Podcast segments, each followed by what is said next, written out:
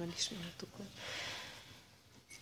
אני יודעת, ממש, זה לא, זה, זה לא סתם שאנחנו, המעגל השנה הוא סגולי, יש לו פתחי אנרגיה, ששם האין סוף מתגלה וזורק נקודות אור. אה, זה כאילו מתנה בתוך הטבע לתת לנו הצצה. אם יש לנו עבודה שאנחנו עושים, אנחנו יכולים כן ליהנות כל פעם ממעגל השנה מה... מה... כאילו תגבורת אנרגטית שיש בתקופה הזאת.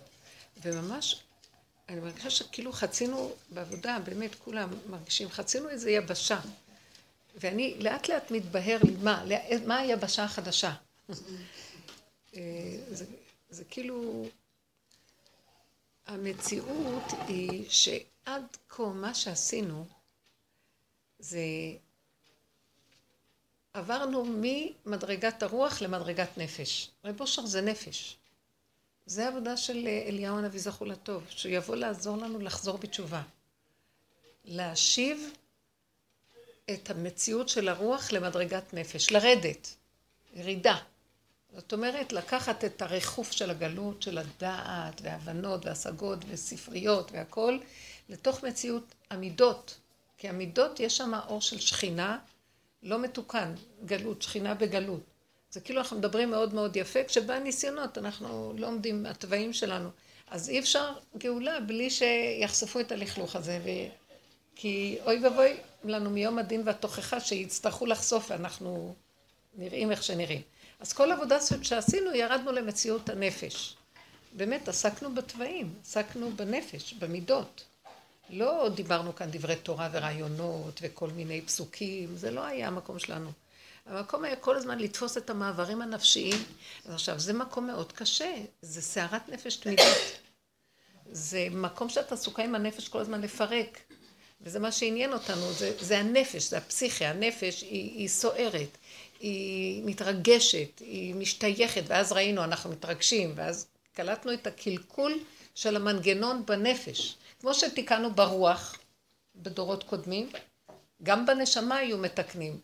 חנוך היה יושב ועושה ייחודים במדרגות גבוהות, והיו דורות שעבדו ככה עם הנשמה. אחר כך הרוח זה כל גדולי התורה ועולם התורה והתלמוד בבלי וכל ההלכה. והנפש זה המקום הזה של המעברים, שאנחנו, מה זה עבדנו עם זה? זה מהלך הכי קשה, כי ראינו עם כל היפייפות החיצונית שלנו כיהודים, אנחנו יותר יכולים, אני זיהיתי עמלק, עמלק, אני פה לא התביישתי בשיעורים, חשפתי. ממש חשפתי את עצמי וראיתי, לא היה אכפת לי אפילו, רק חסר היה שמישהו יגיד לי את מה שאני עושה לעצמי, זה משהו אחר. אני ראיתי שאני יכולה להגיד על עצמי את המידות הרעות, אבל אם מישהי תגיד לי מידה רעה שיש לי, אני מאוד אכאב לי. הבנתם? הקיצר, באיזשהו מקום עבדנו על המקום הזה לגלות, והמהלך היה לי איזה חלום, אמרתי לכם, שחלמתי שזה היה פסח, סמוך לפסח, לא זוכרת, שאני כאילו רואה את רב אושר עומד על איזה תל כזה, וזה כמו, כמו אתר בנייה, שהוא שומם, דיונות של חול, עפר, ויש כיכר, הוא עומד בכיכר, ומחזיק שלט גדול, ואני עומדת שם גם. והוא אומר לי, אז איך נקרא לכיכר? ובבת אחת שנינו אומרים, כיכר אליהו הנביא. זה כאילו, הוא רוצה להגיד לי, וזה מין צומת דרכים כזאת. כאילו הוא רוצה להגיד, נגמרה, ככה הרגשתי שקמתי, נגמרה עבודת אליהו הנביא. נגמר העבודה של הנפש. נגמר ההסתבכויות, ההסתכלויות הזה, מה זאת אומרת? יכול להיות שיש עוד מקומות, כמובן, ש... שהנפש תסער והכל, אבל עכשיו האנרגיה לא תלך על הכיוון הזה.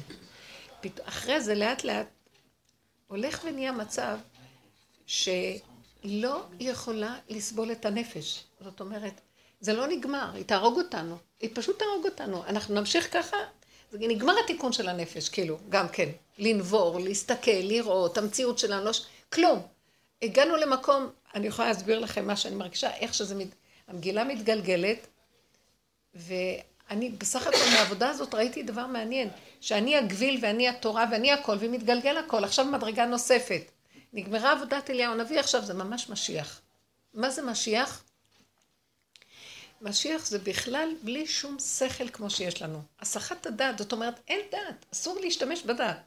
הדעת קיימת, אבל היא לא משמעותית, אין ממנה, למשל, ההבנה לא תגנוב, וגם ההתרגשות מהנפש גם לא, כי גם יש בזה שכל של נפש, שכל של נפש. ונהיה מקום של מעשיות פשוטה, פעולות פשוטות בלי להתרגש מכלום. לקצר, מיקוד, לא לפתוח, לא התייחסות לשום דבר, לא להבנה, לא להשגה, גם לא למידה וההתרגשות, אני כזאת, אני לא כזאת, אוי, אז עד מתי ולא מתי וכן מתי, לא מעניין אותי, זה לא ייגמר. זה, אין לדבר סוף, זה יכול לקבור אותנו אם נמשיך, ככה הרגשתי, ועכשיו כאילו אנחנו, ברגע שאנחנו הולכים ככה אנחנו עוד פותחים וממשיכים וזה מזין את זה. לא, שום דבר. גם זה נסגר ואין כלום. אין כלום, כלום. מה זה כלום? את רואה את החלון? חלון. בלי פרשנות, בלי התרחבויות, בלי הרגשות, בלי כלום. הרגש, ממש, זה כאילו עובר מין פאזה של שקט. והכל בסדר, בלי לתת משמעות. למשל, ביקורת עצמית היא משמעות מדהימה. והיינו, עבדנו עם ביקורת עצמית, כן, כי רצינו לתקן את הנפש, להסתכל עליה. ובאמת זה כן עבד, והתבוננת על מקומו ואיננו, והגדלות של הדמיון שבנפש הלך ו... ונקטן. תראו, גם החכמים שמו את הפנס על הגדלות של הדעת, הדמיון של הדעת. החכמים פירקו את הדמיון. כי כל לימוד הגמרא פירק את הדמיון של עץ הדעת ונשאר מה התכלית, מה התכלית, מה התכלית. גם אנחנו עשינו בנפש. ראינו את המידות, את התוואים, את הזה, גם כן, לקחנו, זה התקטן, ועכשיו כאילו, אם אנחנו נמשיך לנבור שם, זה יגדל שוב. אין לי כוח. פתאום הרגשתי שהוא אומר לי, תקטיני, תסגרי, תנשמי, תחי את הרגע, תפעלי, בלי לחשוב, בלי להגיב הרבה.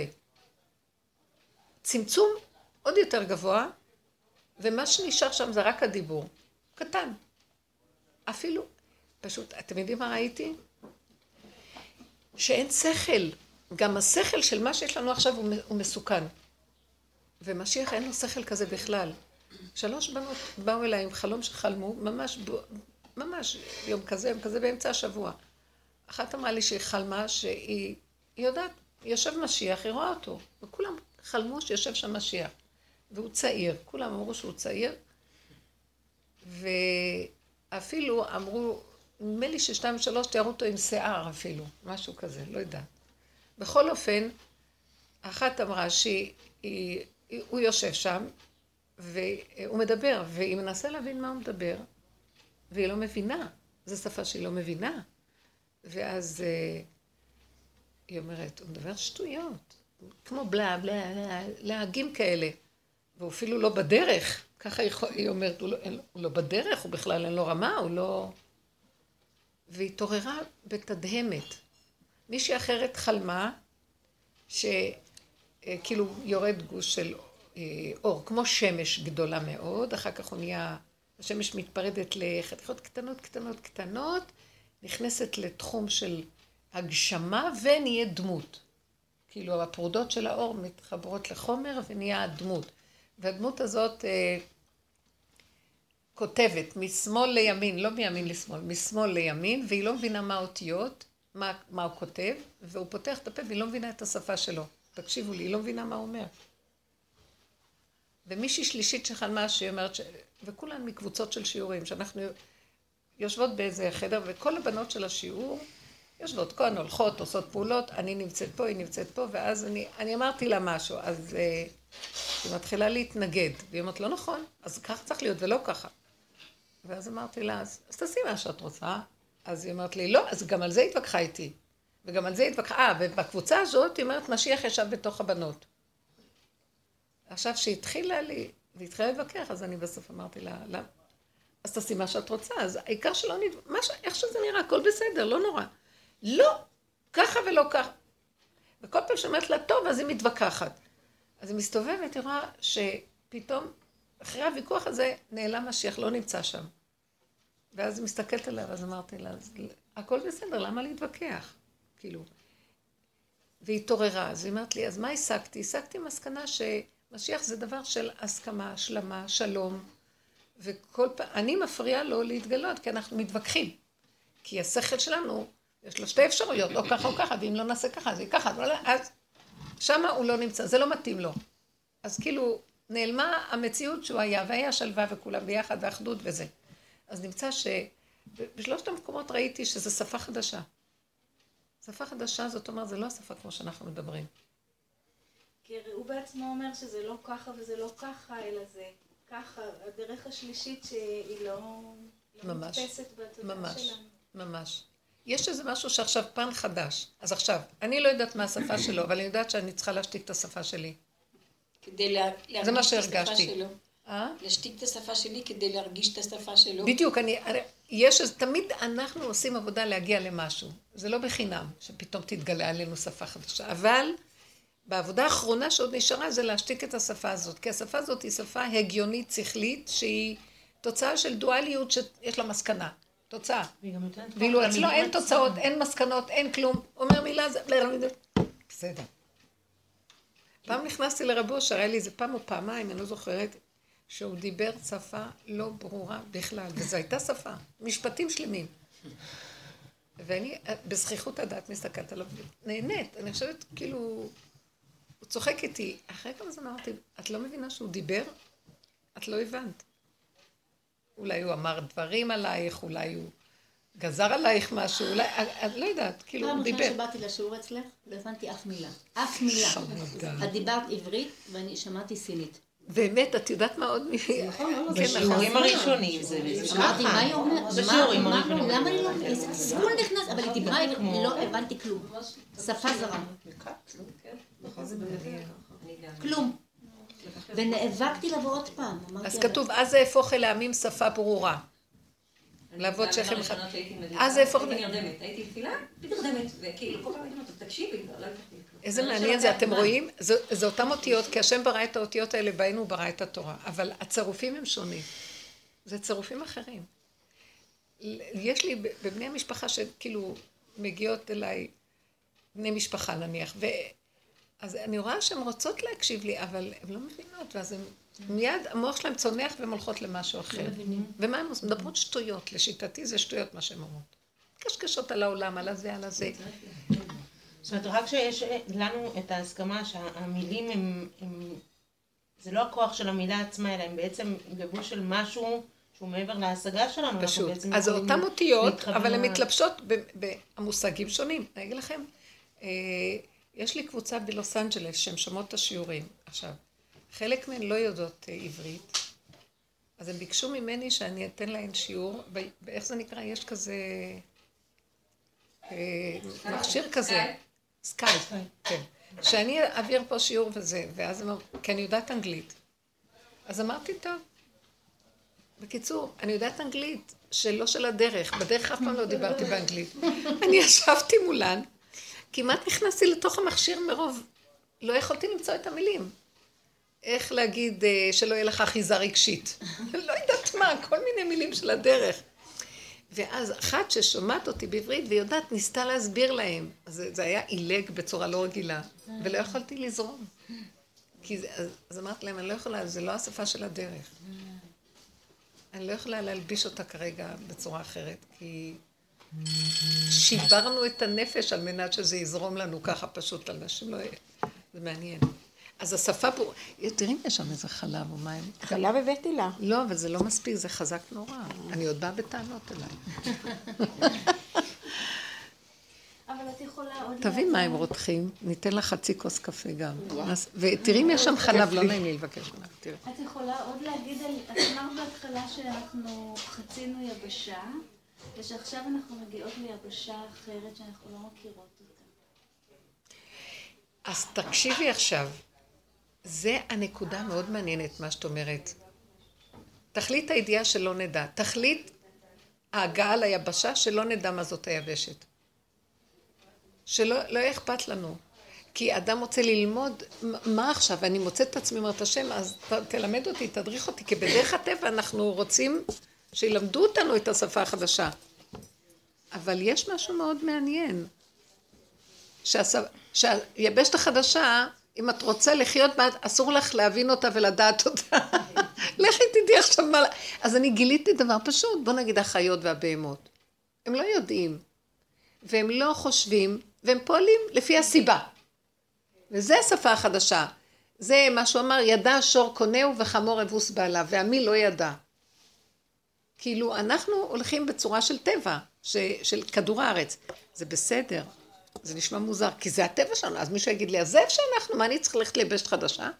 אבל הגאולה היא יבשת חדשה. מה? לכן הגאולה היא יבשת חדשה. אה. היא לא, היא לא מה שפה.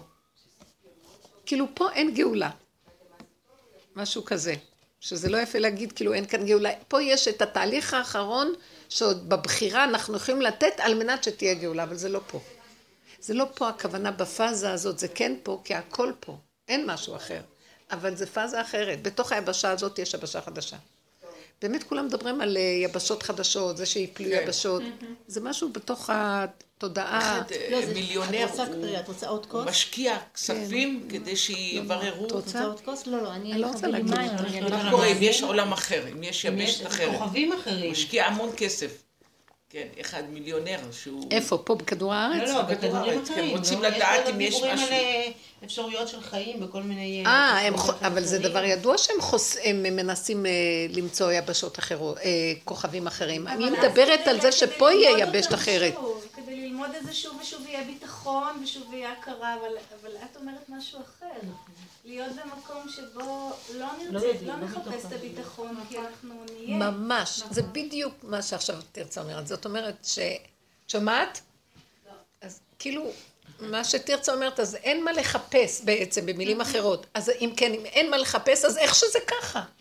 זה יסוד מאוד עמוק, ופתאום יכול להתגלות לנו בתודעה פן חדש. תודה מוטי, תודה. אני לא כמה. אתם לא יודעים שיש לי משבר עם הקפה לא מדויק. את רוצה קצת ממנו?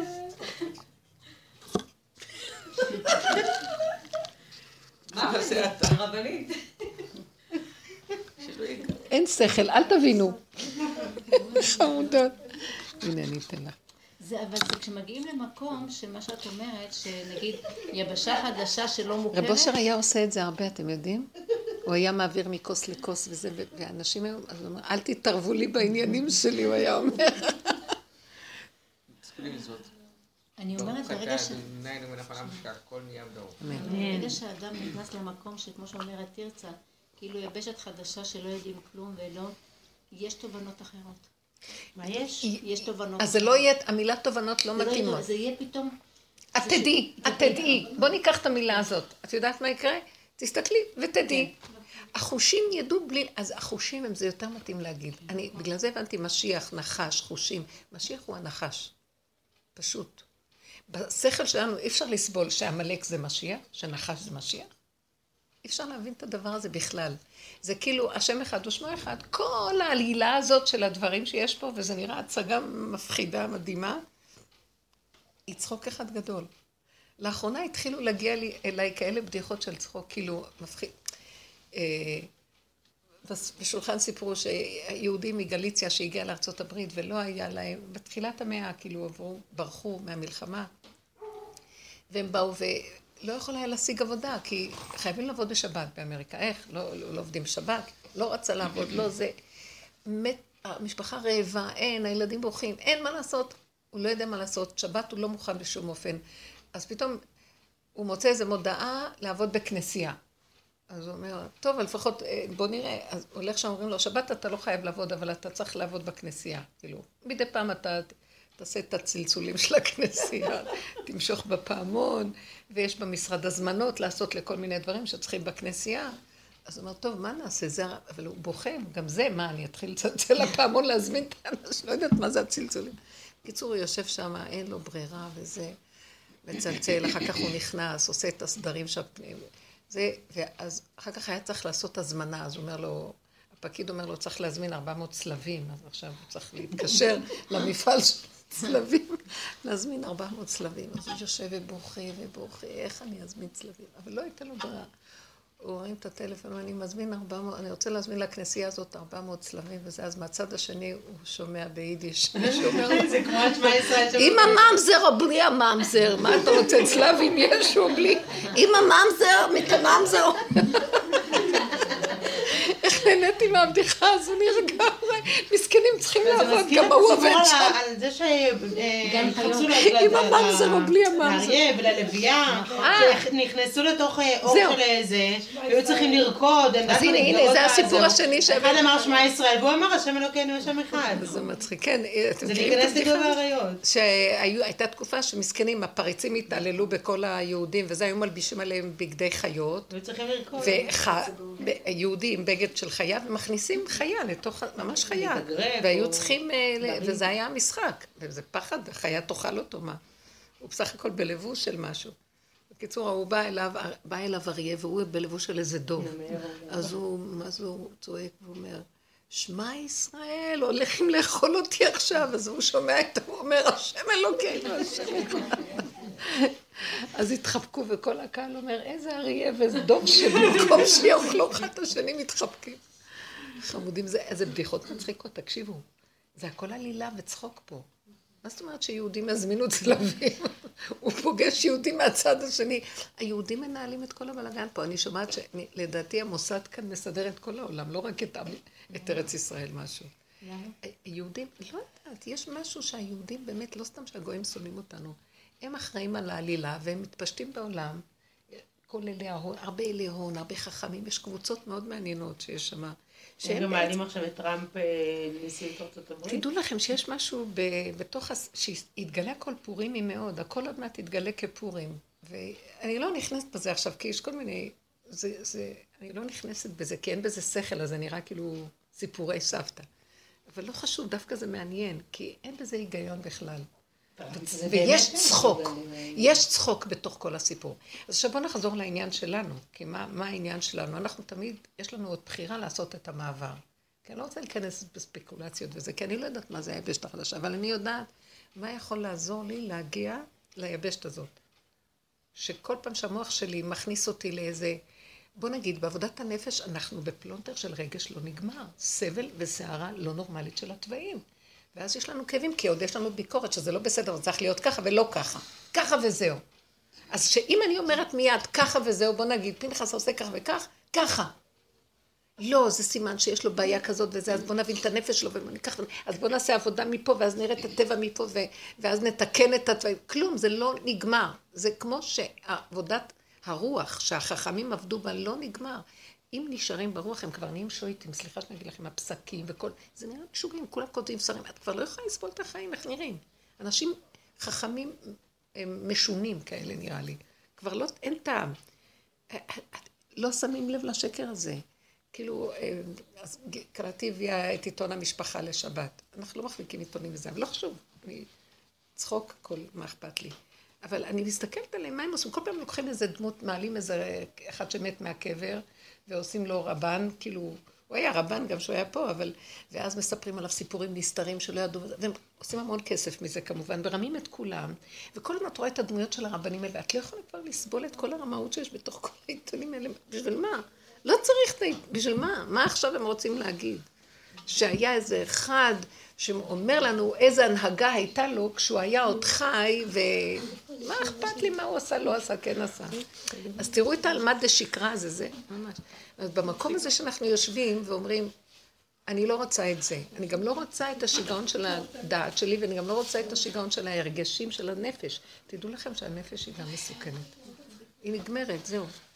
אני לא יכולה לסבול אותה כבר. כן, אבל יש מצבים שאת לא יכולה לסגור את הנפש שלך ואת הרגשות שלך כשאת תני דוגמה, ובואי נגיד, כן אני אגיד לך איפה כן אפשר. בואי אני אגיד לך. דוגמאות יש לנו. מישהי הזמינה, מישהו, מישהו הזמין לליל הסדר, זוג. יש לו חבר שעובד איתו, והוא אמר לו שהוא, יש לו גם אחות, אם יזמינו, אם... הוא אמר לו, תבוא ליל הסדר, אמר לו, ויש לי גם אחות רווקה. אז הוא אמר, אז תבואו שניכם. עכשיו, הוא מכיר אותו שהוא בחור, כאילו, כביכול שומר מצוות, אבל לא חרדי. בקיצור, נכנסים לליל הסדר, הוא ואחותו, אחותו צעירונת בת עשרים ומשהו. מה זה מחשוף? כמעט שלושת רבעי חזה בחוץ, הצעית מיני, והיא נכנסת לבית של אנשים חרדים, וכל ליל הסדר וגם למחרת היא תהיה איתם בלבוש הזה. בסדר? מה יעשו אותם גברים שנמצאים שם? בחורים בני 18, 19, 20. עכשיו את מבינה את השאלה שלה? בוא ניקח את עצמנו, בוא ניקח את האנשים מסביב, שלא אין להם את הדרך ואין להם את המעברים שעברו מדעת, הם נתקעו בדעת של הגלות. ברור שיהיה להם איסורים וסבל. לא יודעת דווקא מה האיסורים וסבל, כי מצד אחד הם מאוד יימשכו לזה, מצד שני הם יודעים שאסור להם, אז המצפון יהרוג אותם, וזה עושה סערה מאוד. אנחנו, בעבודה שלי, אני מסתכלת ואומרת, באמת, בוא נגיד איך אני עכשיו עושה את המעבר, כי זה מה שרצית. את יודעת מה? באו לבית שלך, והבנים שלך יושבים כולם. כן. בכוונה אני מקצינה את זה, כשאת תרגישי את זה. כן, נכון. יושבים כל הבנים שלך ובעלך, והיא יושבת עם רגליים פתוחות, חצאית מיני, לא יודע הגברים. אז עכשיו, זה, זה המקום שאפשר להגיד ככה. או שאני עוברת למקום כזה, שמאחר ואין לי כוח יותר לעבוד בעבודות הנפש, אז אני לא אזמין כזה דבר. אני אברר. בוא נגיד, אם אני יכולה לשלוט בזה כמה שאני יכולה. אין, זה המצב, נקלט. לא חסידה, לא צדיקה, לא שום דבר. לא עבודת השם, לא רב אושר, לא כלום. מה אני יכולה לשאת? לאחרונה אני מאוד מאוד קשורה עם היסוד של עצמי. ואם מישהו יגיד לי, אבל זה, אבל זה, אבל זה, הגדלות של המוח הזה, שחשוב שהוא כל יכול, אני, אני אחתוך אותו לחתיכות, מרוב עצבים. כי אני מרגישה שאני לא יכולה כלום. עשיתי כל כך הרבה עבודות, גם בדעת, איפה לא הייתי, אני חובקת זרועות עולם. עמלק קטן עליי, הוא ישלוט שמונה מאות אמה עץ, לא חמישים אמה. ולאחרונה אני מגיעה לתשישות של, תעזבי, את לא יכולה כלום. אל תחפשי לא גדולות, לא הילכתי בגדולות ונפלאות, לא כלום. לא להזמין, לא כלום. מי שרוצה, גם במשפחה, אנחנו, זה אני פשוט מתרחבת טיפה. פתחתי את כל החדרים שהיו פעם, השתמשתי חדר ארונות, מחסן, כדי שיהיה מקום ללון לאנשים. ודווקא הפסח הזה, זה פתאום אומר, לא, כשאלה ילכו אנחנו נבוא, ושאלה, ואני רציתי שלכולם יהיה, לכולם בבת אחת שיבואו. ופתאום ראיתי, עבדנו לשחרר את הכל. שלא יבואו, שלא יהיה, שיהיה חללים פתוחים, שהחדרים, לא יכולה, לא אכפת לי, לא אכפת, אני כבר מתה, מתה, מתה, לא נשאר אפילו איזה משהו שיכול להתמודד רגשית, ולמה לא, ואיך אני אעבוד, טוב, אז תעשי ככה, תעשי ככה, ואז תגידי, אבא, זה הכל שלך, וכלום, כלום, ככה טוב, ככה טוב. עכשיו, אותה אחת, אם כבר היא באה, ונניח שהיא עשתה, בני הבית עשו הכל כדי לברר, ולא עלתה בדתם, והשם דווקא הביא להם כזה דבר. שתפתח את הרגליים עוד יותר. אה, אה, אנשים שעוברים את המקום הזה, איפה שאנחנו נמצאים, את מבינה שהבן אדם כבר, זה, זה המוח מפרש, זה המוח מדמיין, גם התורה הזאת, אני שונאת אותה. סליחה על הביטוי, מישהי אמרה לי את זה ואני הבנתי אותה, זה לא היה דיבור שלי, היא אמרה לי, אני שונאת, כי היא מביאה אותי לחצים מתחים, כל הזמן יש לה מחשבות של רציחה. יש לה משהו כפייתי. והיא, מה זה סובלת מזה? וכמה שנים אנחנו עובדות, היא בעבודה מדהימה, וכל הזמן זה צץ לה, ואז אמרתי לה, תשלימי, ורק עם בורא עולם. אני, זה מה שאני, ורק אליך, ורק אליך. אז היא אומרת לי יום אחד, זה השבוע נסעתי לצפון, היא אספה אותי, היא אומרת לי, תשמעי, אם לא הייתה התורה, לא הייתי ככה סובלת. כי ככה הוא ברא אותי, וזהו זה. זה לא היה גם יוצא החוצה. בגלל המלחמה התדירה, כי כתוב לא תרצח, אני משתגעת. לא, אבל זה גם של המצוות בני נוח, כאילו זה לא... הכל נכון. היא לא תרצח באמת, זה רק מחשבה, אבל המחשבה הזאת הורגת אותה בגלל שאסור. ככה היא הייתה מחשבה שחולפת, בכלל לא הייתה מתייחסת אליה גם. המהלך הזה של כן ולא, וצריך ולא צריך, ו... אז, אז זה הביטוי שאמרה לי, אני הגעתי למסקנה שאני שונא את התורה. אמרתי לה, זה תורת הגלות, ואנחנו עולים, אין בעולם שום, כך אמרת, אין בעולם שום דבר רק מתורה, כי הוא הסתכל בתורה, הוא ברא את העולם. אבל התורה היא לא כמו שבצירופים שירדו לפה, אלא התורה, בתורה העליונה זה מה שעכשיו אנחנו עושים. אז לא להתייחס, אמרתי לה, אל תתני, כמה שאפשר, אל תתני אה, קונוטציה, פרשנות לכלום. שום דבר, זאת אומרת, אה, אני יודעת, אה, אני מבינה, אה, כי אם זה ככה, אז זה יהיה ככה. ככה, זהו. אה, בגד כזה, בגד כזה. מה את רואה? ירוק, ירוק, צהוב, צהוב. ירוק יותר יפה מהצהוב. אה, זה מאוד חשוף. כלום. תראי, רק מי שעובד בעבודה הזאת יכול בסוף להגיע למהלך שאנחנו מדברים עליו עכשיו. כלום. ככה זה ככה. זה בדיוק. את רואה את הכוס ככה? זה מה שאת רואה ולא יותר. המוח רואה עוד חמישים דברים אחרים. זה מה שעושה לנו את האיסורים ולא נותן לנו להגיע ליבשה החדשה. היבשה החדשה זה, את רואה את זה? זה זה. זה, בסוף יתגלה שזה בורא עולם בכבודו ועצמו. המחשוף זה הוא. מחשוף הלובן, יש, יש אה, של הרב אבוחצירא, הספר מחשוף הלובן. את צודקת, אבל אני עכשיו בסיטואציה, אם אני רואה, כל הגברים עכשיו, כולם, כולם הסתובבו לכיוון הזה. איזה ליל הסדר זה יהיה? היא רואה את עכשיו אוכל, מדהים, כל אחד עם הצלחת שלו. גאולה, גאולה. רב אושר, נכון? כך היה אצל רב אושר, תמיד הוא היה מביא להם מישהו כזה. זה נפלא, תמיד, ואשתו הייתה משתגעת. תמיד, אחרי שהיא גמרה לבש... אצלו זה רב אושר. הוא היה בגבול הזה. הוא גמר לבשל שבת, גמרו הכל, הכל מוכן, פלטה, הכל, בא איזה אני, אז הוא היה נותן לו את השבת. הוא אומר לה, בואי עכשיו עשרים דקות נשאר רבע שעה, נבשל. אישה יכולה להשתגע מזה, לא? כל מיני מצבים לא כאלה. זה היה רב אושר. וזה כן? לא קרה? בסדר, אני שואלת, עכשיו... אשתו בסוף נפטרה על פניו עשר שנים קודם, מסכנה, היא לא יכלה להכיל את מה שקורה שם. היא לא הייתה שייכת בדרך, היא לא הלכה בדרך. וזה נכון, אבל אני אומרת, עכשיו את נמצאת בסיטואציה הזאת, הסדר שלך נגמר. את זה אני, אני זה את, כן. אנחנו בדרך. כן. עכשיו המהלך שלנו זה... אה, אמרתי לכם על הגברת קליין הזאת ששרדה את השואה, הייתי אומרת לה, מה, גברת קליין, מה שלומך? מה נשמע? היא אמרת לי, לא נשמע. מה קורה? לא קורה. איך, איך העולם? עולם הרע. עכשיו תסתכלי, תגידי עולם הרע. סליחה על הביטוי. היא לא הייתה ממורמרת, אבל היא הביעה את הכל בצורה מאוד קורקטית. היא לא הייתה בהיי והיא לא הייתה בייאוש, אבל היא הייתה אמיתית. אז תגידי עולם הרע. מה אכפת שאם האיש הזה שעכשיו יושב שם, הוא היה קשור עם השם באמת, הוא קשור עם חוק התורה, וזה הורג אותו. נכון. כי החוק אומר לו ככה ולא יכול משהו אחר. יש חוקים כאלה ויש משהו שסותר את החוקים האלה, הוא לא יכול לסבול את החיים עכשיו. זה נקרא גלות. לא יכולים לסבול, שהשם יישב בעולמו ויסדר את עולמו. אני לא יכול יותר לפרגן לו גלות, כי אני הולך למות. השכינה בתוכי הולכת למות, צריכים לגאול אותה. אם הוא מרגיש ככה, היא בצער, אסור לו לתת לה להיות בצער. שיפרק את החוק. רק עכשיו זה העיקר, שהחוק יתפרק והשכינה לא תהיה בצער. עת לעשות להשם הפרו תורתך. כי השכינה שבו אנרגיית החיים משתגעת עכשיו. למה ולמה? מה קרה? כולה, בגן עדן הלכנו ערומים. המוח התכווץ לנו לתוך החוקים. בסדר, אני מבינה, זה הגלות, אנחנו עדיין שם, אבל בוא נפרק את זה בעדינות. נו, מה לעשות? רגע, סליחה, אישה טובעת בים, נכון? יש כזה הסוגיה. אז אה, לא יקפצו להציל אותה? לא, חסיד לא יקפוץ, חסיד שותה קוראים לו. מה זה לא יקפוץ להציל אותה? תציל אותה. ערומה עם ביקיני, איך אני אקפוץ להציל אותה? משוגע. הפסדת את כל החיים שלך. אז זה נקרא יהודי. אני הייתי משהו דומה, אבל... יהודי, יהודי זה שהוא יכול לא, להשתמש, שהוא הולך עם החוקים, לא וכשבא משהו אחר, את שומעת? יהודי זה כשבא משהו אחר הוא יכול להזיז. זה נקרא יהודי, ככל שהוא יותר גדול יכול לעשות את זה יותר. לכן גדול יותר, אה, בזמן פיקוח נפש הוא הראשון שמחלל שבת. כי ככה זה. זה החוכמה, זה שכל עליון יותר. מה זה הדבר הזה? אז מה זה עם כל הזה שלהם? הם כבר נכנסו לתוך המקובעות של הצדקות, וזה שטן. אז בסדר, בעבודה שלנו בואו נחזור ונגיד, אנחנו עכשיו בעבודה הזאת, איך אנחנו עוברים ליבשה החדשה, זה לשחרר את כל ה... לשחרר את כל ההרגשים המותנים. את רואה כמו רפלקס מותנה. אישה בלי בגדים, בלי בגדים. אה, מישהו אוכל ידי חמץ בפסח. אוכל. מה זה קשור אליי? בוא נגיד. כאילו, כל הזמן לחזור ליסוד של פנחס עשה ככה. כן, מה זה קשור אליי שהוא זר לך, אבל כשהוא הבן שלך?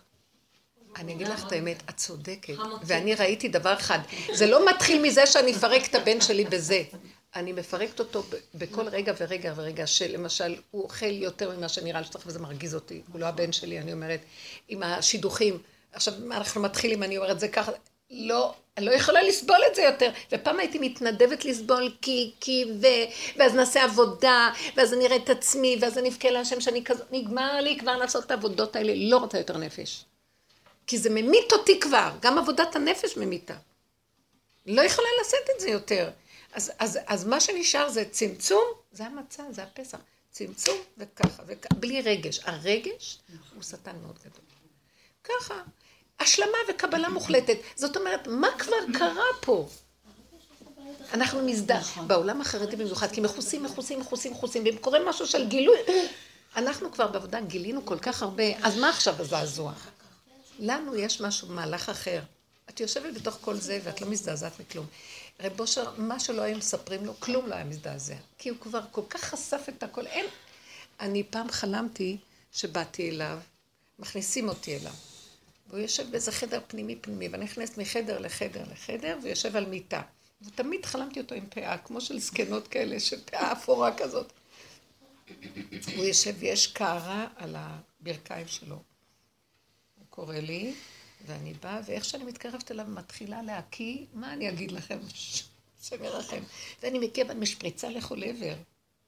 ואז אני, יותר מהמצב של ההכאה, הבושה מפני זה שאני מלכלכת אותו. ואז הוא עושה לי, אה, ואני כולי מכווצת מהבושה ממנו. הוא עושה לי, אה, אה. כלום, לא התייחס בכלל ללכלוך של עצמו. הוא אומר, תמשיכי, תמשיכי. מאוד, חלום כזה מאוד משמעותי. אני פתאום נזכרתי בסיפור הזה שפעם באה לרב אושר מישהי, מה זה הייתה חשופה בלי, ממש לבוש מאוד לא צנוע, אמרו לו, היא אמרה שהיא עולה מרוסיה, שהיא באה לחפש מישהו שיביא לה רהיטים ממקום למקום, כן. איזה מותק, איזה מותק. אין, אין מותק יותר מזה בעולם. היא באה, ואמרו לה, כן, תלכי, יש איש אחד, יש איזה מישהו שם ברחוב דון אה, יוסף, הוא יעביר לך את זה. מה? הוא יעביר לך את זה. נכנסה אליו ככה, הוא לא התייחס בכלל. אמר לה, אלה בחורים של שם שהיו החסידים, תיקחו, תעבירו לה את הדברים מצד לצד. אמרו, איך נעלה איתה? היא כולה חשופה, יושבת לנו בטנדר. הם אומרים, כל הדרך הם ניסו להזיז את הפנים שלהם מצד לצד, והיא כל הזמן מספרת להם סיפורים כמה היא מסכנה וכמה היא זה. ובסופו של דבר, היא ענתה לה תשובה מאוד גדולה. תראו איזה קירוב. כן, הוא שלח אותם בכוונה. זה לרדת לאותה נקודה ולהבין, ולהגיד לעצמו, אבל אני יותר ערום ממנה. הוא שלח את אלה בדיוק שידע שצריך לשלוח אותם. אחרי שהוא נפטר, כולם חזרו להתכסות, כמו לא יודעת מה הם, הם פחדו. האמת שרק כשיש אור כזה אפשר לעשות כזאת עבודה לפעמים, והם פחדו על עצמם. אז הם חזרו לקבע את עצמם. את מי לקבל בתלמודי תורה, מי מהמשפחות שייכות, מי זה, מי זה, הם לא. אבל אלה שנכנסים בתוך העבודה הזאת, עבודת נפש, לא צריך בחוץ. הבפנים הוא, זה הנקודה, לא להזדעזע מכלום. נכון. לא להתרשם ולהתרגש מכלום. ממש. זה, זה עכשיו המקום. מה אכפת לו? כן. אני רציתי לספר שקרה לי משהו שבאמת זעזע אותי על עצמי. הרבה זמן לא נרגעתי, רק היום איכשהו נרגעתי מזה. זה היה ביום שהיום השואה. שמעתי איזה סיפור, ואיזה אבא וילדים וככה, ופתאום היה לי איזה דמיון. החתן שלי נסע לפסח לשוויצריה, לאיזה מקום שם. כיף לו. כן, החתן שלי. החתן לשעבר. כן. ככה משבוע לפני פסח, ואחרי פסח עוד לא חזר, וכל מיני... מה הקשר של... רגע. איך אכפת לך? והילדים אה, דיברו איתי, אמרו, מתגעגעים, לא יודעים איפה, אה. לא יודעים. פתאום היה לי איזה פנטזיה שאני עושה קריאה עליו. קריאה, כאילו מת. ממש, ונורא הזדעזעתי מעצמי. איך אני יכולה? כל כך היה לי כעס עליו, ואחר כך הכעס עבר על בעלי. בעבר, וכל הזמן הסתובבתי עם משהו נוראי, נוראי בפנים, איזה זעם שאני לא יכולה לתאר, ממש, ממש, ממש, איך בן אדם ככה זורק את הילדים שלו לפח? לא אכפת לו מכלום, לא שום דבר, ואלה מתגעגעים. מה אני אגיד להם, אין לכם אבא? מה אני... מה... אחר כך אה, עשיתי ככה, חשבתי קצת בתוך עצמי, ו... נזכרתי שזה נגע לי במשהו ביני ובין אבא שלי, משהו זה נגע לי ככה. ואז אמרתי לעצמי, מה את מגשימה אותם, ומה את מגשימה את אבא שלך, אותו, ואת כל אלה, ומילא לא... איכשהו משהו זה הרגיע אותי, שעשיתי את ה...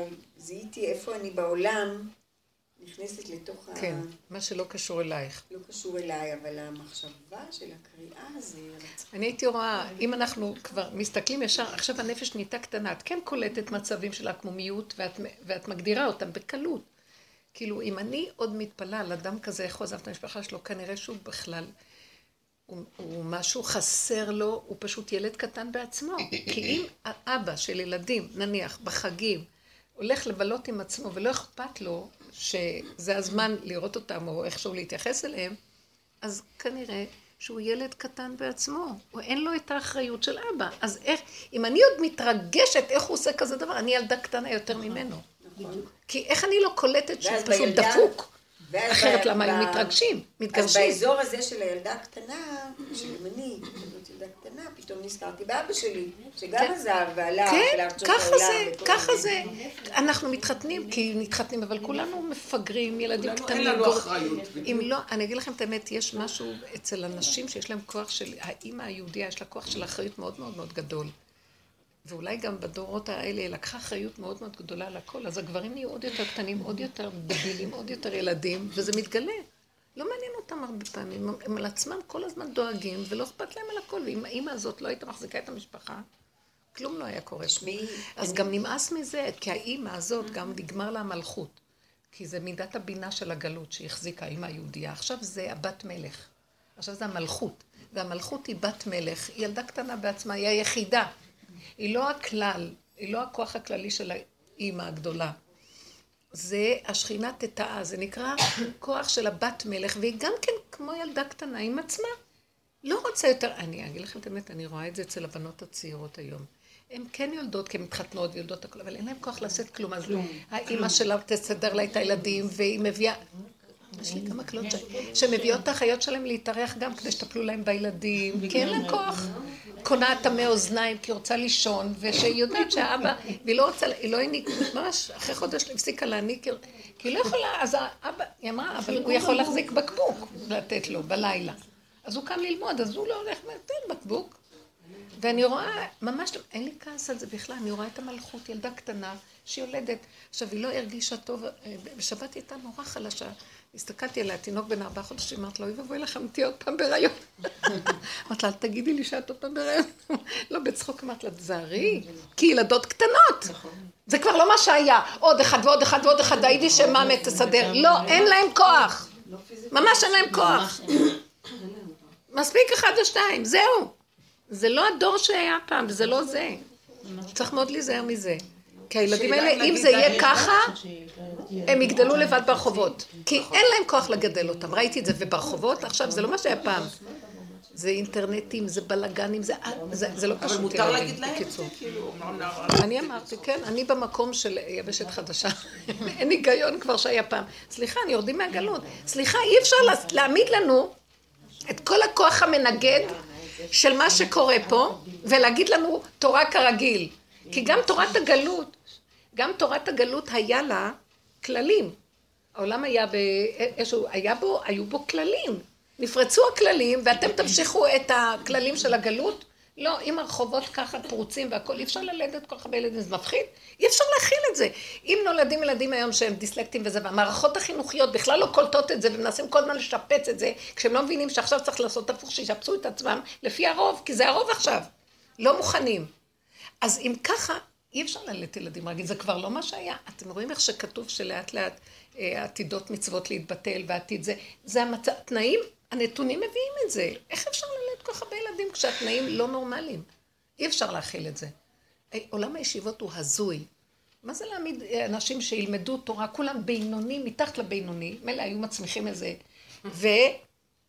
ומקצוע לא יודעים, נכים. אז הנשים עובדות כמו לא יודעת מה, והבעלים הופכים להיות המטפלות, ויושבים בבתים רק שלא יתקלקלו, כי בחוץ מאוד מסוכן, אז מתקלקלים להם בתוך הבתים באינטרנט, כי הבעל בטל, כי הבטלה היא אם כל חטאת. אז מה עכשיו יהיה? תדעו לכם, זה לא עולם פשוט בכלל. פחד פחדים. סיפרו לי איזה סיפור מצחיק. איך? תני לנו לצחוק קצת גם כן. זוג הלך עם כמה, עם הרבה ילדים שלו לאיזשהו אירוע. באירוע, אחד הילדים בלם משהו, צריכים לקחת אותו, לפנות אותו. לקחת אותו לעזרה ראשונה משהו. אז האמא אמרה, אתה תלך או אני, לבעל. אז הוא אמר, את תלכי. אמר לו, תראה, התינוקת שמה בתוך העגלה, כשאתה חוזר תיקח את העגלה הביתה. בקיצור, לקח עגלה אחרת. ריקה, עגלה ריקה. עלה הביתה, שם את זה והלך לישון. אבא תרחם, זה אסונות יש. בקיצור, לא משנה, הסיפור הסתבך, אבל בסופו של דבר, כשהאישה באה, אומרת לו, נו, תגיד, היא בכתה, נתת לה ברוק, הוא אומר, לא, היא ישנה נפלא. הוא ישן גם. אתה בטוח? כל כך הרבה שעות וזה? אין, עגלה ריקה. אל תשאלי, התערבה המשטרה לחפש את התינוקת. לא משנה, אבל... מצאו אותה. מצאו אותה, סיפור משונה ביותר. מזעזע. אתה לוקח עגלה, אתה רואה ככה זה, רק זה לא כחול, אז הלכת? לא רואה. פשוט עיוורים, לא רואים, לא שומעים, זה נורא מסוכן מה. שקורה. אין, היום באמת מדרגת הזכר ירדה, זה כבר לא. וואו. אתה לא לא, בודק, יש פשוט, תינוק, אין הם- תינוק. הם נכים. מפחיד אותי שלי יש רק בנים, ואני חשבתי שהם שיא הפאר ביצירה, ואני רואה שהבנות באות ועשו מהם קציצה לא שווה כלום. לא, חס וחלילה, זה נראה לי ככה. את יודעת מה, אני רוצה לספר לך. הבת, הנכדה שלי פעם נעלמה באח- באחת, ה- שם במאה שערים. בקיצור, אנחנו רוצים, אני אני מסיימת לכם את המצב שהם מחפשים אותה, אז אני שואלת אנשים, ראיתם ילדה קטנה, אני רואה אטומים, לא. אחר כך אמרתי לבא שלי, אמר לי, אמא, את יודעת כמה ילדים פה הולכים לאיבוד? מה, יתרגשו מכל ילד? יש גמר של ילדים, ונגמר הסיפור. נהייתי בהלם. מה, מכל ילד שהלך לבוא עכשיו יעשו מזה עשר? כן, הם- הם- הלוא אני ראיתי ילדה בת שלוש סוחבת עגלה של תינוק של חמישה חודשים. כן, כן, כן. זה- זה דבר ידוע, מה? איך, איך, וזהו, זה ככה זה. מתאבדים. לא, לא מקטרים. העיקר שהאימא זה בכלל לא. לא, זה לא קטרוג, זה מציאות, מה ממש. מציאות? וצוחקים, לצחוק. כן. הצחוק זה לא, זה מפרק את הקטרוג, כי זה באמת... לא קטרוג. כי עם ישראל לא יכול יותר. נכון? אז מה זה הדבר הזה? לא יכולים יותר. יואו, איזה בדיחה. זה חוזר להיות למה שהיה, שהילדים גדלו בשדות. נכון. ככה זה יהיה. אם לא יפסיקו, היה איזה עסקן מאוד גדול, חמוד, עסקן במאה שערים, שהוא מאוד עוזר לכל החתונות האלה, היו צריכים לחתן אותם, אז הוא כל הזמן הולך להביא כספים ולעזור וזה. יום אחד הוא קם ואמר, רבותיי, אני, אני עכשיו עומד לעמוד בפתח, בפתח המקוואות, וכל אישה שהולכת לטבול שתפקיד אצלי 70 אלף דולר. הם היו עמומים ממנו, זה סיפור אמיתי. כך הוא מדבר? כן. אז תגידו, אתם קל לכם להעמיד אותי כעסקן שמשיג לכם? נמאס לי מהתוכנית שלכם, הוא אמר להם. כל אישה שהולכת לטבול, שתביא לי 70 אלף דולר בקופה, לפני שהיא הולכת נכנסת. מדהים. מה הדבר הזה? תראי, זו אמת פשוטה. וזה, זה אחת, לא סיפרת לך אחת ממאה שערים, אשתו של רבן גדול מאחד הישיבות של המסמידים וזה, בת שמונים, חזרה בשאלה. מהמשפחות האלה. לי, אמרתי לה, היא בטח לא עזבה את היהדות, אבל היא עזבה את הקהילתיות המשפחתית של מאה שערים. זה שקר שאי אפשר לתאר. גדלות וחשיבות, ו... ונמאס לה מהתפקיד הזה גם. וזהו. אמרתי לה, אני רוצה פגישה איתה, את יכולה לסדר לי את הפגישה? יש בבקשה?" שקר נורא גדול. מה יש? שקר, שקר. כן, כי זה, זה, זה האימא היהודייה של הגלות, זו תוכנית כזאת וזה, ואז היא אחראית על הנכדים ועל הנינים, ושהיא אומרת לידם, שמע ישראל תגידו ואתם עשיתם זה ולא עשיתם זה, וכל הכלות באות, ואז הן מפחדות ממנה, ואז היא זה, ואז היא שולטת בשד. קמה, אמרה, לא לא רוצה. את כל המהלך הזה, אין לי כוח כבר. זה לא, זה לא פשוט במקובעות, בקהילתיות הגלותית, המקובעות מאוד מאוד מאוד קשה, קשה לפרק אותה גם. ואין להם ברירה לדורות הבאים, הצעירים, שהם פשוט, בגלל זה הם עוזבים ומפרקים, כי אין ברירה, אין עם מי לדבר, הם לא יכולים. הבושה של הדור הקודם מאוד מאוד גדולה מלפרק. וכולם מרגישים רצון לפרק. וזה יהיה שעה קשה מאוד, והבושה זה הגאווה. אין מה לעשות. כולנו מתביישים. אז בואו נפרק מבפנים. רק מבפנים. בואו נפרק. וזו חוכמה מאוד גדולה. תשאירו את המסגרת, וזה הופך להיות, וגם השם רוצה ככה לדעתי, כי זה השעשועים שלו. מה זה שעשועים שכולם ככה אותו דבר? שאנחנו עושים ככה, אבל בפנים זה ככה. לכן היא לא צריכה להתרגש מהעניין, קרא עשיתי קריאה, נכון? מירי. ראיתי את הילד הקטן, בן חמש, הוא הוא קורא כל כך יפה, הוא כבר קורא תהילים, ונורא ריגש אותי הקטנצ'יק הזה, נורא, חמש, ממש. פתאום חשבתי, איזה מין אבא זה, איזה, איפה הוא, איפה הוא, כאלה אוצרות, כאלה ילדים, נעלם? המוח שלך מספר לך סיפורים, נכון, איזה אוצרות, נכון, איזה כן. ילדים, ואז איפה הוא, ואז הכל נהיה ביחס לזה, בהתאם כן. לזה, והעניין של זה, ואז את משכנעת את עצמך, ואז כאבים, ואז רציחה. נכון. זה מה שהיא אמרה. זה מה שהיא אמרה. רציחה. אבל התורה אומרת לא תרצח. אז היא לא סובלת את התורה. כי זה לא התורה שהיא לא סובלת, הדואליות שנהייתה כתוצאה מהשבירה. שהמילה לא תרצח. מה שהמוח של עץ הדת עשה ממנה. כי יש מקום שלו, ויש מקום של תרצח, וכל דבר במקום שלו. למה אני מזדעזעת? כי אני יושבת בתרצח, ואני חושבת על הלא. אבל האמת היא שכשאני בלא, אני בלא, כשאני בתרצח, אני בתרצח. למה יש לי דואליות? וזה המוח קפץ למעלה, ויש לו הכל. וזה הסבל שלו. שמה צריכה להיות למעלה? הרעיון שלנו לרדת לכאן ועכשיו, ולקבל את עצמנו איך שאנחנו בעודו באיבו. הביקורת הורגת אותנו, לא, לא לבקר. לא לבקר. כן, ככה, נרצח.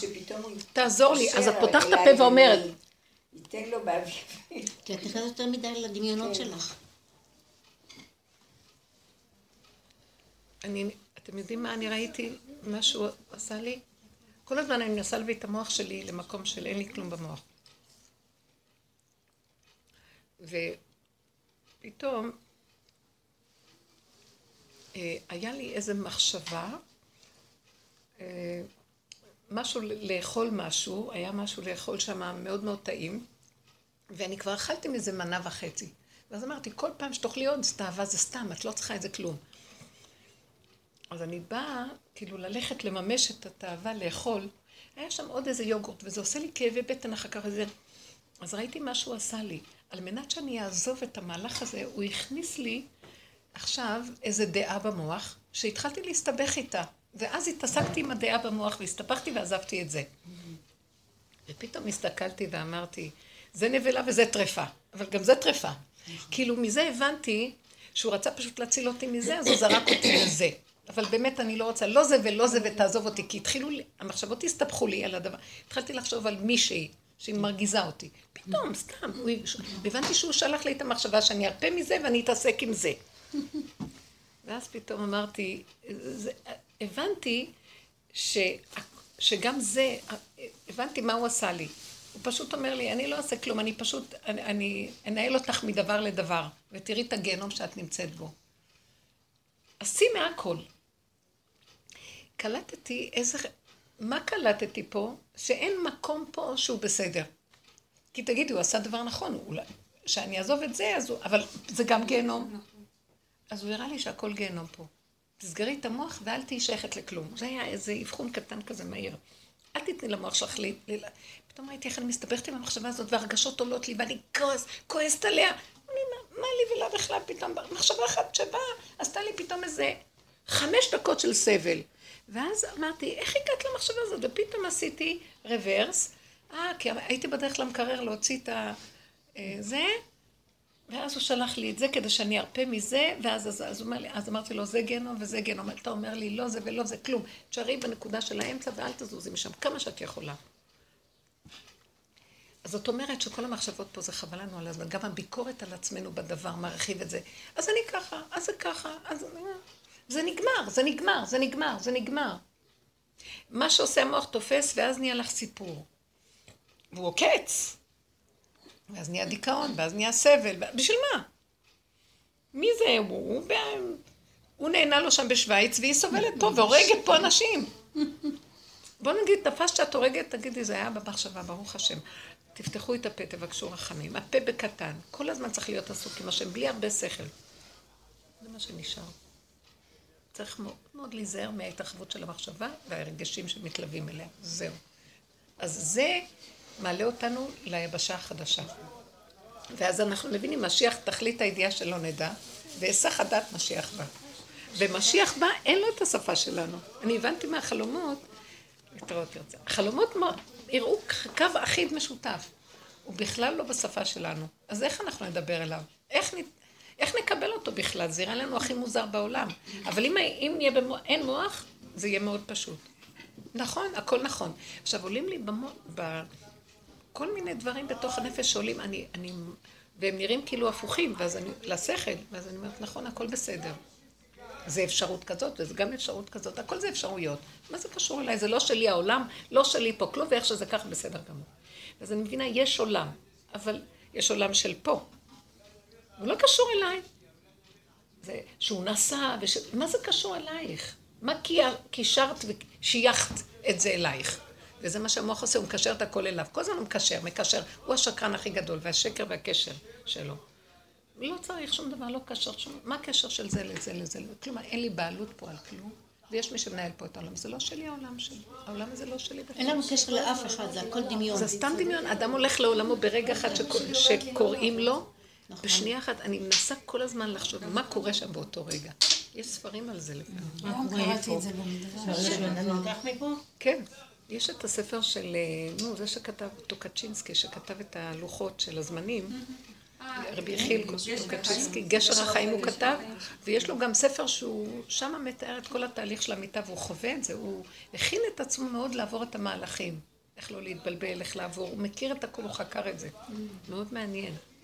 והבן שלו, תסתכלו בהקדמה לגשר החיים, הוא מאשר את ה... בזמן המיטה איך שהוא התנהג. כן, הוא היה... זה בספר הזה, בגשר החיים? נראה לי שבהקדמה של גשר החיים הוא מספר את הסיפור הזה. איך הוא הלך משלב לשלב. גשר החיים. הכל במנוחת הנפש, וזה... זה כאילו הכנה מאוד מאוד גדולה למעבר. אני אומרת, מה שאנחנו עושים בעבודה שלנו זה הכנה הכי גדולה שיש. אין רגש, אין שייכות, אין פרשנות, מה? להיות במעבר בתוך החיים. זה כל העבודה הזאת. זה, כל, זה בעצם לא אמות כי אחיה, אבל את צריכה למות כדי לחיות. מות עד שלא תמות. ואז את חיה. וחיים, אחר כך מה אכפת לך? נצח, לא נצח. תחיית המתים זה שנייה של תחושה של מיתה. את חוזרת, אלה שהם מכינים את עצמם כבר פה, כי אנחנו מתים פה המון פעמים. אז הם לא ירגישו את הבדקי מיתה של התחייה. כן? כי אנחנו כבר עוברים את זה במדרגת הנפש, תדעו לכם שזו עבודה שאנחנו צריכים להגיד עליה אלף פעמים. נכון. זה להרוג את האני, כל הזמן להרוג את האני. את הדמיון הזה, הדמיון. אז הרגו אותו בעולם התורה, בהבנות האלה, ובעולם הנפש זה מה שאנחנו עושים, גם צריך להרוג אותו בנפש. ועכשיו אנחנו צריכים להגיע למעבר האחרון. לא להתרגש מכלום, זה סוף הנפש. בריאות. אבל זה קשה, כי היא צודקת ש, שבא עכשיו ניסיון, ואת מתרגשת, כי אין לנו, אין לנו שליט, זה, זה כל כך חזק לנו, אז את יודעת, אז כמו שהיינו פעם אומרים, אל תתרגשי מההתרגשות. אז נכון, התרגשתי ואני, אחר כך את לעצמך, תרגישי את התשישות ואת האין אונים, שמה עוד יוסיף דעה שלך והתרגשות שלך לכל הסיפור. במילא העובדה קיימת, מה תעשי עכשיו? אבא תרחם, אבא תעזור, זה שלך, לא שלי. תרחם ותעזור לי, קודם כל להרגיע לי את הנפש, דבר ראשון, שלא יפריע לי פה כלום, שילכו ערומים, שיהרגו. אין לי כוח כבר, לי, שום דבר, אין כוח להתרגש. ומה ש... יש קבוצה כזאת שכאילו שולטת בעולם, זה, יודעים, זה סיפור ידוע, אנשים עשירים, הם, כל המניפולציות של כל הכוחות בעולם שייכים בידיים שלהם, באמת. הם המרוויחים, הם מעלים מלכים, ממשלות, יורדות, דברים ידועים, אני, השם הראה לי את זה פעם. לפני איזה 35 שנה שהייתי בחוץ לארץ, ניסיתי לאסוף כספים וזה, והייתי שם, וכאילו השם, הייתי באיזה גן כזה, והסתכלתי על העולם, היה לי מין מבט כזה גבוה על העולם, והוא הראה לי משהו בתוך הנפש, כבר אז, ולא הייתי שייכת למה שיש לי עכשיו פה, וראיתי שבעולם, ככה, ידיעה בנפש, שבעולם שולטות, שולטת קבוצה חזקה של חכמים להרע. כאילו הם שולטים ומניפולטורים גדולים והם מנווטים את העולם כמו שהם רוצים, כמו דור הפלגה. כזה דבר. הם לוקחים את כל כוחות הטבע, משתמשים בהם לעצמם. לעשות לעצמם שם וכבוד, וזה בשביל עצמם, כי הם, הם מנהיגים את העולם למעשה. ו, ולעומתם יש מעטים צדיקים, ככה הראו לי שהם עובדים הפוך. כלומר, אני אגיד לכם מה הראו לי, ואני יכולה בעבודה שלנו כאילו להגדיר את זה, שהם אנשים חכמים מאוד, והם הבינו את המנגנון של המטריקס, כי הם גם חיפשו אמת, הם אנשים שחיפשו אמת וחיפשו, אבל כשהם גילו את המנגנון, הם פתאום תפסו שהם יכולים לשלוט בו, אז במקום להגיע למקום של להמליך את השם שם, הם המליכו את האגו שלהם בדבר. וזו סכנה מאוד גדולה, זה הפרעה. שהם לקחו, החוכמה שלהם מאוד גדולה, והם, חוכמה בגויים תאמין, ו, והם תופסים את הנקודה, אבל זה מה שדור הפלגה עשה. ועכשיו, דור הפלגה כתוב ככה ב, בלשם, והוא מפרש את עץ חיים, שהיום זה היורצייט של רבי חיים ויטל. זכר צדיק וקדוש לברכה. אז הוא, הוא ככה אומר ככה, שיש שתי קלקולים גדולים בתוך הנושא של הבריאה, שהם התכלית של כל הקלקולים. זה או כפירה, כופר בעיקר, או מקצץ בנטיעות. כופר בעיקר זה שהוא אומר שאין כאן, אין השם פה בעולם, אין השגחה פרטית פה. אין, אה, אין כאן כלום וזהו. אבל יש עולמות, ויש השם באיזה עולם גבוה. מקצץ בנטיעות, זה שיש כאן השגחה, אבל אני מפריד את הכוח של המלכות שממנה כל השפע ולוקח אותו לעצמי. אני מקצץ את הנטייה של אחד ועוד אחד ועוד אחד, ולוקח את השורש שלה אליי. ועושה מניפולציה לעצמי עם השורשים האלה. זה נקרא מקצץ בנטיות. וזה מה שדור הפלגה, הוא מסביר את זה שם, הוא אומר, זה חטא דור הפלגה. שהם לקחו את כל הידע, את כל החוכמה, ואת כל העשירות ואת הכל, וניווטו את זה כדי לעשות להם שם ולבנות להם מה שהם רצו. כי השכינה לט לה מגרמה, ואיך שיקחו אותה היא תעשה. ואיזה סכנה זאת? הבחירה, הבחירה, הבחירה. אז הם כן אנשים שחיפשו את האמת, כן הודו שיש אלוקות, וכן הכל, אבל הם, הם, הם החליטו שאלוקות זה כאילו אני, ואז אני אנווט אותה איך שאני רוצה, כי זה אני. וזה נכון, שאלוקות זה השכינה. הגניבה, שנמצא, הגניבה הזאת נמצאת בעצם בתוך כל אחד מאיתנו. בכל רגע הגניבה, החכמים גונבים ברמה הכי מסוכנת. למה? כי כולם, כולם גונבים, גונבים דברים קטנים. גונבים ידע, הם חושבים שהם אומרים, זה... הם יודעים שכלום לא שלהם. אז של מי זה הכל? של השכינה, השוכן בקרבנו. אה, אז אם זה כוח שהוא שוכן בקרבנו, ולי יש את המפתחות להנהיג אותו, כאילו המפתחות שייכים לי, אז אני אקח את כל הכוחות שלו לי. כאן אנשים לא יודעים את זה, והם גונבים במילא. הם יודעים וגונבים. ועכשיו, מה עושים החכמים הקדושים, היהודים, חכמי אמת, יהודים קדושים? הם יודעים את זה גם. הם פירקו את המנגנון של עץ הדת דרך לימוד התורה והעבודה, והם מפחדים לשלוט בשכינה. כי ברגע אחד הם שולטים. כי צדיק גוזר והקדוש ברוך הוא מקיים. אז הם צריכים להשאיר את עצמם במדרגה של אין אגו בכלל. שפלות על שפלות, זה משה רבנו. אין אני, זאת אומרת, להחזיק מעצמו שהוא אין יותר גנב ממנו, זה מה שרבו שרצה. אנחנו בסכנה הכי גדולה, תדע. את מסתכלת עליו, איזה מין אבא זה, אין מפגר יותר ממני. אני ילדה קטנה, בדיוק כמוהו. וזה שאני עוד דן אותו, זה, מש, זה מראה על פיגור יותר גבוה. אז אני אם כן המפגר, אני הכי מסוכן, אני הגנב הכי גדול, אני המלאק הכי גדול, כל הזמן להישאר בתחושה הזאת. האני הזה, וזה מה שיציל אותנו מזה שלא נגנוב את המלכות ונלך למלוך בה ולשדוד אחרים, מניפולציות על אחרים. הם שולטים בכל העולם. וכל העשירות שלהם והכל, וככל שיש להם יותר עשירות וכוח, אז כאילו, הכל ישר לפניהם. כאילו, אין השגחה בעולם, ואנחנו נחליט. לכן הצדיקים היו כל כך פוחדים. פחד מוות! פחד מוות! הייתה לי, היה איזו תקופה שאצלנו בקבוצה של... תראי, בן ציון אבא שאול, בן ציון אבא שאול, איך הוא היה ענב ושלי? חלמתי עליו, יואו, איזה חלמתי עליו, אני לא יודעת שאת מזכירה אותו. חלמתי עליו, אני הייתי ממש בבית אצלו, אהבתי אותו מאוד מאוד. איזה שפלות כאילו, אני מאוד מאוד, אה, לא חשוב. אני חיבקתי אותו מאוד מאוד, אהבתי אותו, ראיתי, גיליתי אותו. והיה לי כל הזמן, אמרתי, סיפרתי לו על מישהו שגר פה, בן קיסמה. מה יש לי, מי זה היה בן קיסמה? בן קיסמה, כי יוסף בן קיסמה, אתה רוצה שניתן לך זהב וכסף, כן, אז הוא אמר, לא, ואין אני, זהו, רק אלך לדור במקום... יפה, אז הוא כל הזמן הופיע, אמרתי לו, הנה הוא גר פה, הנה הוא גר פה, וחיבקתי אותו מאוד מאוד. והחיבוק שלי אליו היה אה, חיבוק שנזהרתי לא לחבק אותו כאישה. אה. כי מאוד מאוד אה, דעת תורה גדולה כזה. אז כאילו, הוא סימל אצלי את הדעת תורה המדהימה שלו, עם ענווה מאוד גדולה, וביקשתי ממנו שאני רוצה לכתוב את הספר שלי. באמת? כן. אז הוא כאילו בירך אותי, משהו כזה, היה לי איתו, והיה לי שמחה ממנו מאוד מאוד. לא, לא חלמתי אותו, אני לא זוכרת מתי חלמתי אותו. תכתבי את הספר. חמוד.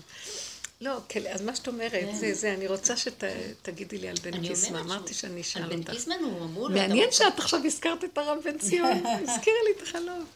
אתה רוצה לדור איתנו במקום שיש בו יותר... אה, זה שאמר בקעיים, שייתנו לי את כל הזה שבעולם אני לא עוזב את ה... אלא מקום שיש בתורה. יא, איזה יופי. אז זה בדיוק הנקודה.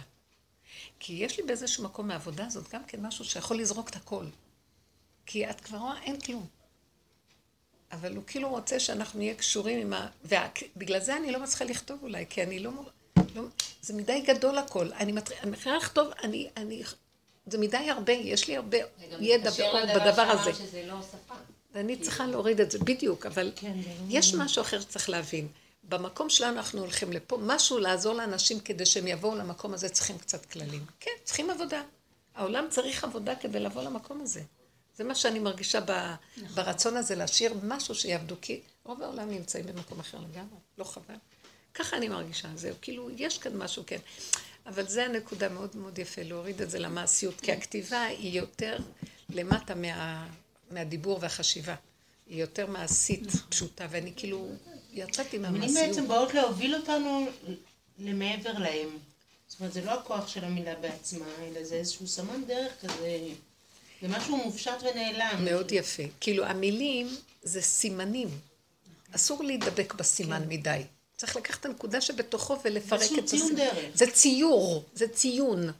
זה ציור. אנחנו נתפסים בצורה ומאבדים את הנקודה. הצורה היא רק אפשרות.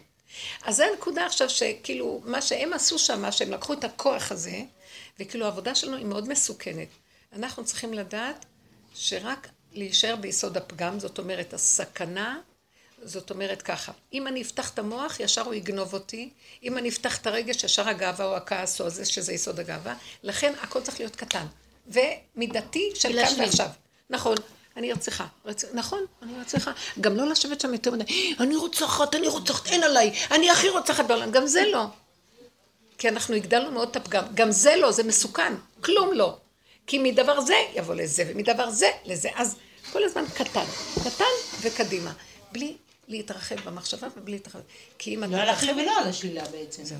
איזה סכנה זאת. לא חיוב ולא שלילה, בדיוק. קו האמצע ועובדתית. כרגע אני רואה את הכוס, עובדתית.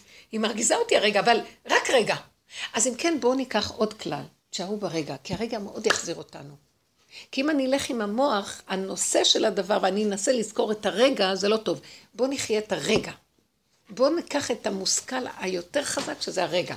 הרגע. הרגע.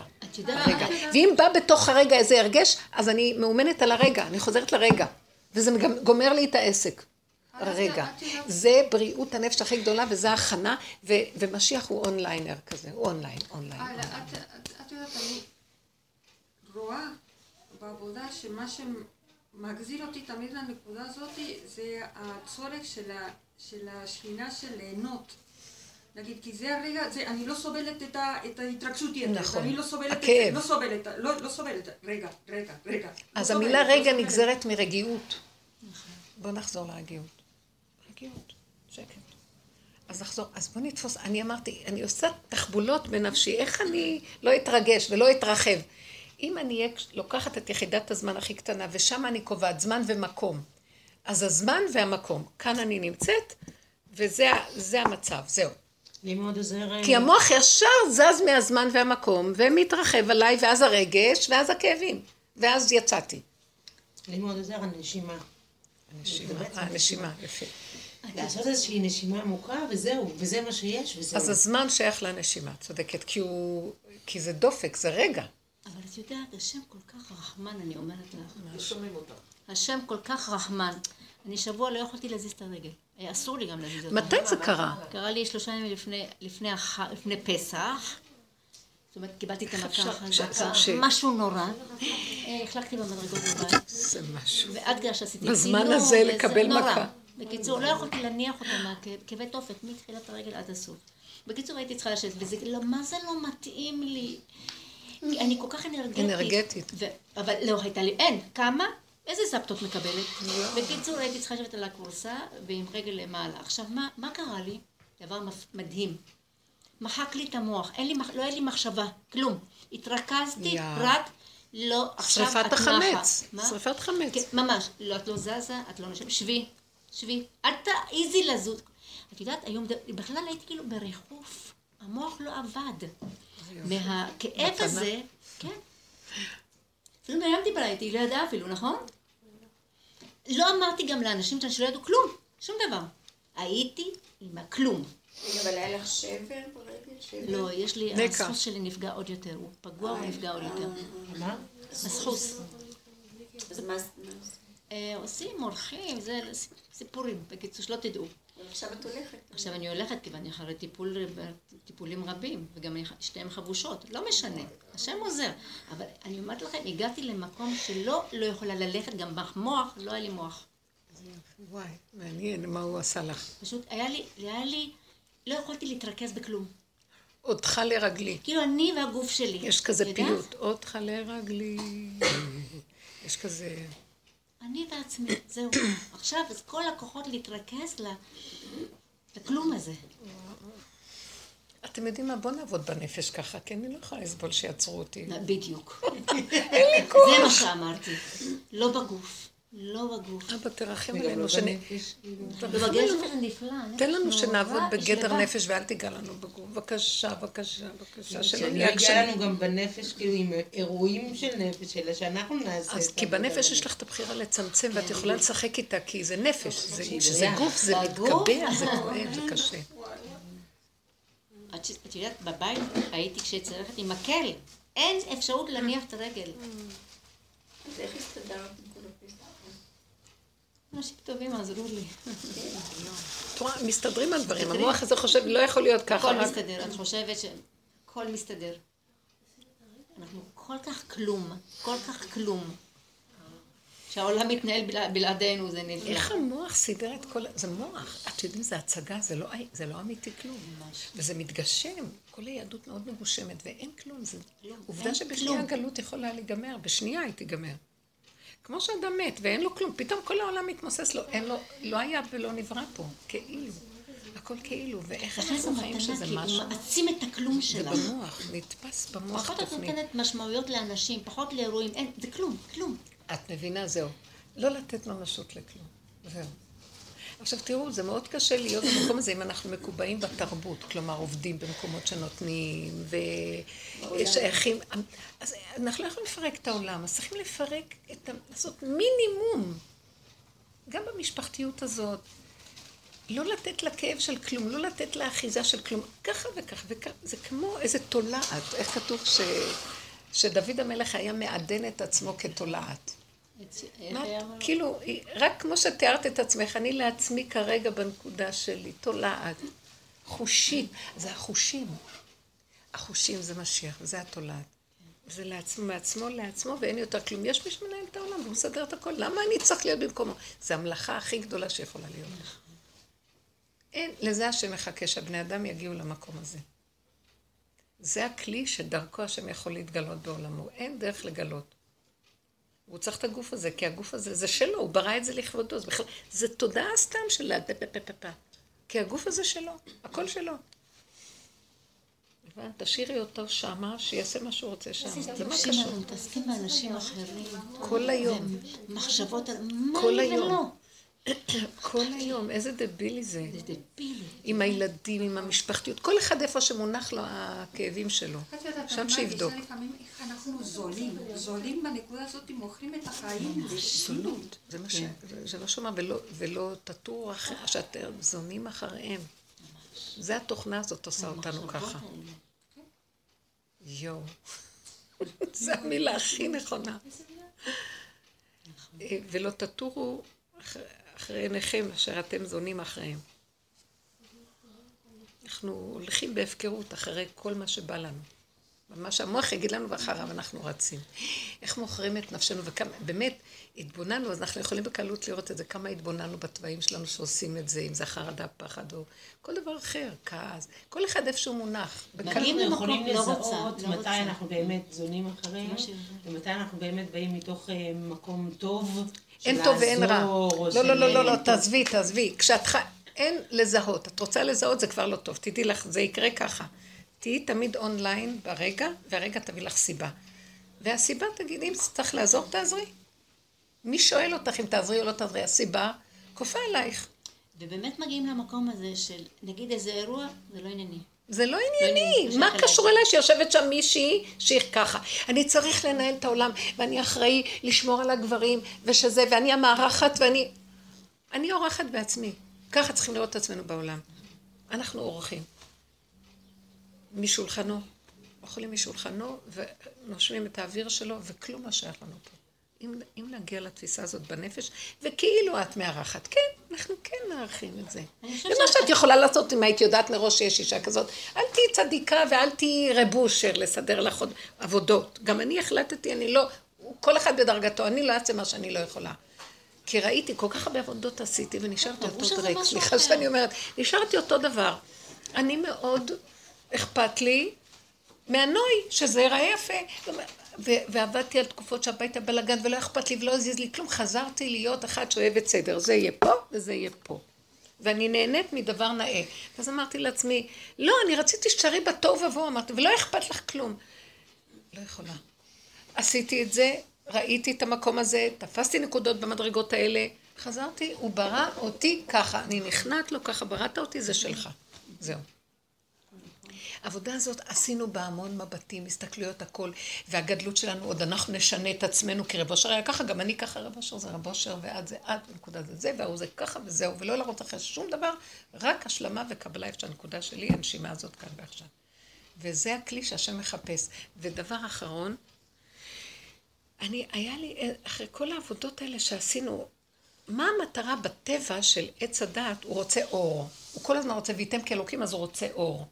מה שרבו אושר החכם, האיש הדגול הזה, באמת, זה, זה נשמה מיוחדת שירדה לעולם, היא עשתה עבודה הפוכה מכולם. מה שאני מתבוננת אחרי כל כך הרבה עבודות, ראיתי, הלכתי, האור שלי הלך ונחשך. אני בלי אורות, רבותיי, ובאתי עם כאלה אורות. ומפחות לפחות, לפחות, לפחות. אני היום מרגישה שאני החושך הכי גדול שיש. וזו המעלה. זאת אומרת, מה הוא עשה פה? כולם מחפשים אורות, כי עץ הדת מחפש אורות, ועולים למעלה. ורב אושר אמר, לא, השם רצה בן אדם אחד שיהיה כלי חשוך ריק, כי כלי חייב להיות ריק, כדי שירד עליו האור האלוקי. כולנו אחוזים באיך לסדר אורות, ודוד המלך היה היחידי אחרי כל כך הרבה מכות שהבין שרוצים שהוא יהיה חושך. אז הנה, העבודה הזאת מביאה אותנו לחושך, אני לא יודעת מזה, ואני לא מבינה את זה, וגם אין לי דעת תורה כזאת, ואפילו אם יש לי ואני יכולה לעשות, לא בוחרת כבר להיות שם, כי המטרה שלי להיות כלי ריק וחסר ואין כלום ונשימה, פיק, האור נכנס, רגע אחד. אז איך נדע מה לעשות? מישהי שאלה אותי, אמרתי, אם את כלי הרגע, מיד אין מקום חלל פנוי. את כלי, ייכנס אור וינחה אותך. אבל זה של, זה של בורא עולם, אני אנחה אותך הכי טוב. אכפת לך?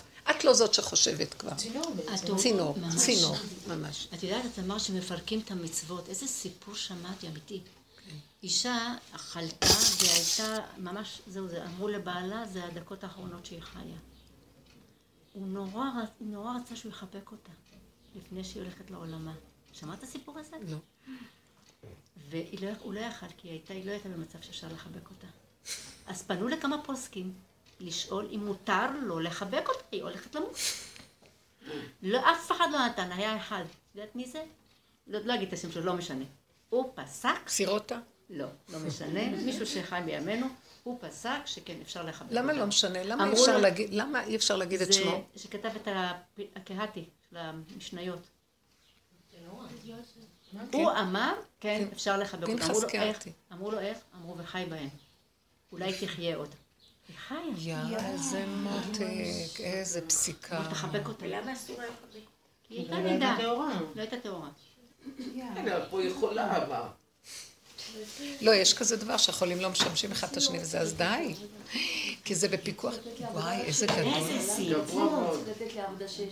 וחי בהם, זה העבודה שלנו, וחי בהם, לא למות. בעלי רצה לזרוק את המשניות האלה, אני דווקא אחזיר אותם עכשיו. זה יפה הסיפור הזה. זה שכל של גדול. כולם הסכימו איתו כשהוא נתן את הפסק הזה וחי בהם. כל העם זה נעלם להם. וזה הגדלות של גדולי ישראל, שהם בסוף, זה הגדלות שלהם, שהם מורידים ראש, הם לא יכולים, אבל הוא עשה. בסוף כולם הסכימו. זה כמו היה עם הרב עובדיה, שהוא פסק את היום הרביעי הזאת לנשים, אף אחד לא נכון. הסכים להתיר את כזה דבר. שמה? לא, בשמירת, בטהרה. זה מדהים. זה יפה. כולם הסכימו איתו בסוף. אבא, אין, אין עליך, אין עליך, אני משוגעת על היהודים, על החרדים, על כולם. פעם שנאתי את כולם, אל תדאגו. היום הכל חוזר, הכל בדיוק במקום, וזה עולמו שלו, לא שלי. מה שאני בכלל אשנא את זה שנסע לשוויץ, לא, מה אכפת לך ממנו? רק שאני לא אכנס להרגשים מיותרים שלא שלי. וזה הופך להיות גולם, מה אכפת לו? זהרו מדעות, מהרגשות, ממשויכות. האמת. יש אמת בסיסית שאנחנו איבדנו. אבא, שאני אהיה שייכת, לכן אנחנו צריכים להיות קשורים אחד לשני וקשורים לגדולי ישראל ולגדולי עבודת השם אמיתיים. משה רבנו היה כל כך ענב, ואילו אלה ש... שהם היו גם חכמים גדולים, והבינו הרבה, וידעו הרבה, וחיפשו את השם, ועשו עבודות גדולות, ומסרו את נפשם להכיר את השם, נפלו בטעות של הגדלות העצמית והגניבה. זה סכנה. לכן אנחנו צריכים להחזיק אחד את השני. השם יזכה לנו באחדות, באהבה, שאינה תלויה בדבר.